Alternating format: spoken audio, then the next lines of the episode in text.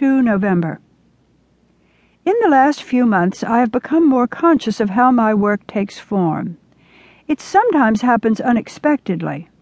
Just as I wake up, a series of 3 sculptures may present themselves somewhere that seems high over my head in my consciousness.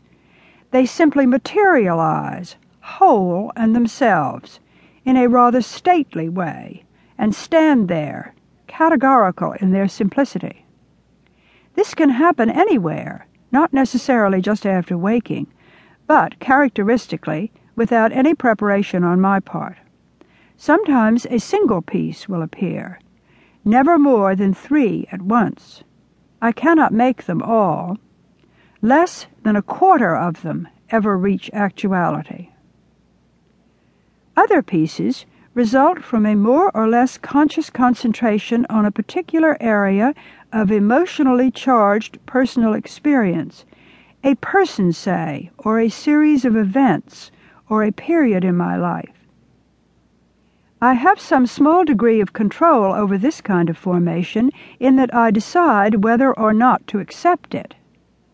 I can postpone crystallization until I have finished a previous piece that is already begun and for which I have a structure fabricated, undercoated, and ready to accept its being into itself.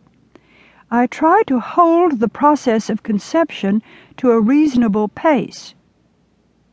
There seems no end to this kind of formulation.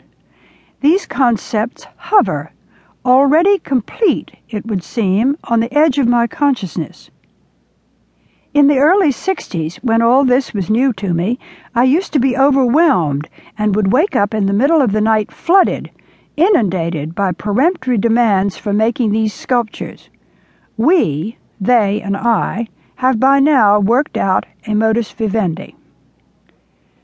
The force of my concentration can also be directed towards single visual events— a glimpse of radiant space, a plant in a lake, a juxtaposition of weights and shapes that matches, touches off, some powerful resonance in me.